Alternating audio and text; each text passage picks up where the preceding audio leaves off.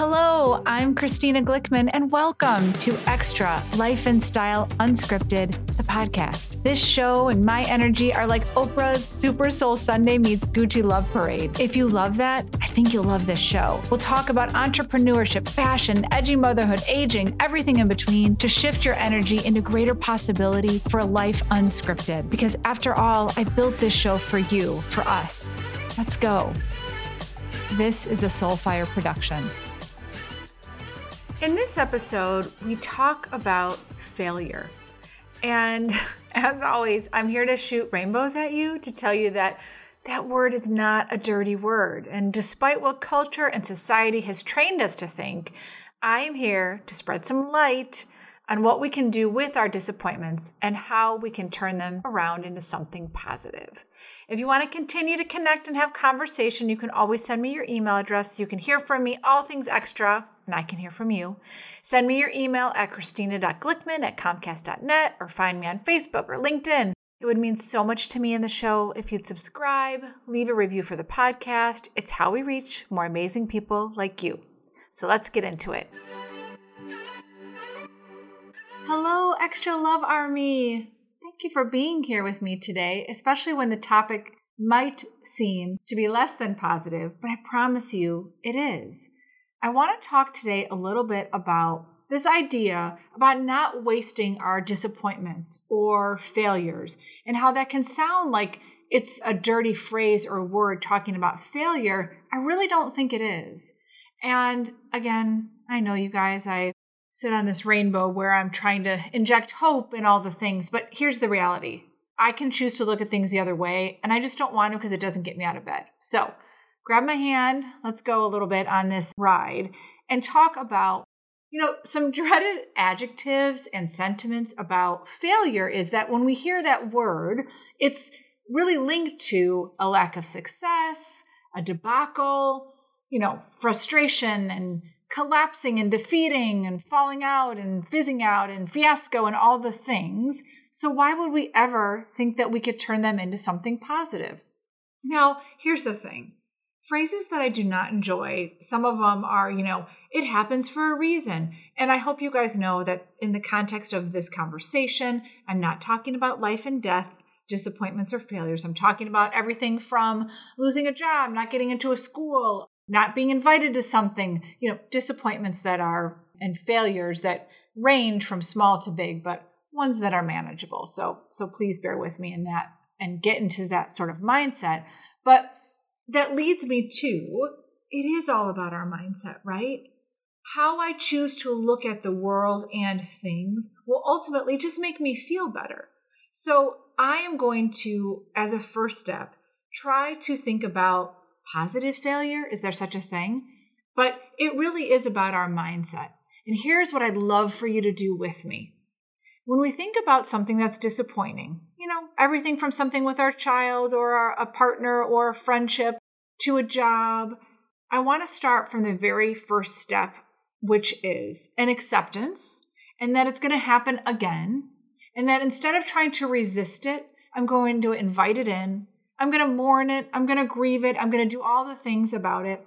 But after I get my mind right, I'm going to say to myself, how dare I waste this moment? How dare I waste this opportunity in this disappointing thing to not turn it into something else? I'm going to invite it in because I'm going to assume something about myself. As hard as this sentence is, I'm going to assume I'm always going to make a comeback. In whatever way, shape, or form, I'm going to eliminate the choice that this situation is going to bring me down.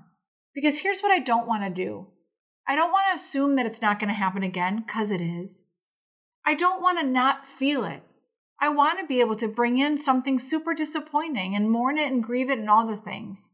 I'm not going to make it become my identity and who I am. This happened to me X, so therefore I am X. You know, I bombed at something, so suddenly I'm not good at it anymore. I'm not going to do that. I'm going to, you know, Charlie Brown it out for a little bit, but then I'm going to get out. Because failure is not a dirty word. I'm going to be able to respond to a situation in such a way that it will turn into something better for me. And I'm going to assume that I may not see why it's going to get better for me tomorrow, Maybe it's going to take six years. I don't know. But I'm just going to put my energy into the assumption that this disappointment or failure is going to turn itself around. Because ultimately, trying it on to say that it is life or death when X happens isn't good for me. You know, so it's happened to me before where I think that I'm going to get a project and I don't get it. Okay, so here's my choices. Number one, I get to be super disappointed, kind of embarrassed of myself. Maybe I feel bad. And then after I sort of feel those feelings, I don't go down the spiral of I'm not worthy, I'm not valuable, because ultimately it's not going to set me up for success for the next thing that I need to do. And I am going to say these statements, which I know sound like things we say to other people, but it's the truth. If I'm failing, it means I'm living. If I'm not getting something I want, it means that I tried enough to get it, right? I mean, don't make me bring out a basketball analogy of what is it? You make zero percent of the shots you don't take. I don't know. You guys know what I'm saying. The point is, I got to try, and I'm not going to waste my disappointments. I'm going to ask myself, what did this teach me? What does this invite more in? And even when it's not a good situation, again, you know, that path might not have been good for me. And so now when I'm standing in the heat of the moment, I don't want to say those things because I'm not really that pleased, but I'm going to have to believe that I wasn't supposed to be there. It wasn't supposed to happen. It's not my time yet. Something better's coming. And whether or not you believe that in the moment, it's going to help you get out of it so that you can keep going, right? Because ultimately, we don't try to do things because we think failure is so bad. Why is failure bad? It's not bad. It's human. It's what we do. It tells other people we're out there living our lives. If I, you know, got rejected from a TED Talk, I got rejected from a panel I wanted to speak on, or a partnership they didn't want me, all those things, that's a good thing. It means I'm putting myself out into the world and I'm living. It's also good as a reflection for people around us, especially our children. If I'm not getting that rejection or failure, it means I'm not even doing anything to make myself be uncomfortable or stretch, whatever it might be. And so I want to be able to change the mindset on that word failure or disappointment. We are going to be disappointed often. People will disappoint us. We will disappoint ourselves. So let's say that I do disappoint myself and I don't do the job I think I was going to do, and I'm totally disappointed because I blew it. All right, I'm going to dust myself off, and I'm going to say, what's this moment trying to teach me? Okay, maybe I needed to practice more. Maybe I need to take a beat and do my homework a little bit better. Maybe I, you know, need to surround myself in an environment where I can learn more about this craft. Whatever it might be, I'm not going to waste my disappointment. I'm not going to do it. Because ultimately, it's not going to get me to that next stage of whatever it is that I'm trying to do.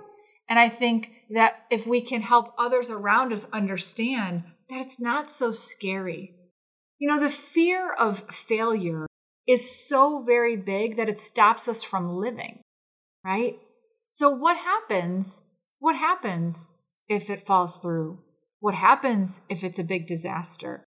Again, I don't probably think that it's life or death. But here's what I'm going to do, and here's what I will ask you to do the next time you're in a situation with a disappointment or a disappointment for somebody you love. Number one, a level of acceptance, and I always like clutch my heart, and a sentiment that we're sorry that this happened, and it's not great, but it's going to happen again, and I'm going to get my mind right about it because I don't want to waste this moment.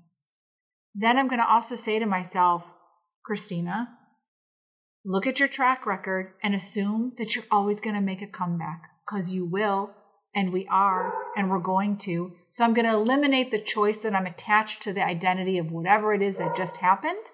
And I'm going to make sure that I allow myself to feel it. And then I'm going to ultimately recover. I'm going to recover in this situation because I have trained myself to understand that disappointments and failures are not only a part of life, they are necessary. Right? Like I always talk about that life is so beautiful, but it's also beautifully tragic. And those two things in combination is the cocktail, it's the fire, it's what we actually need to keep moving, to keep going. So I hope that you continue to try this life on, that you put yourself out there into situations that have a high probability of disappointment and failure. That's amazing. And share that with other people that you love so that they can not only support and champion you, but that you can also be that encouragement, be that ripple effect out into the world to say, I'm going to keep going because guess what? Failure's not a bad thing. It's a good thing. So with that, thank you for being here. Thank you for allowing me to feel safe to fail because I feel that warm hug. I'm proud of disappointing myself because it means that I have actually tried and I'm going to keep getting up to try because I'm going to assume that we will always make a comeback. So with that, I hope you have a wonderful day. Thank you for being here. I love you madly. Thank you so much for being here. Don't forget to subscribe and we'll see you next week.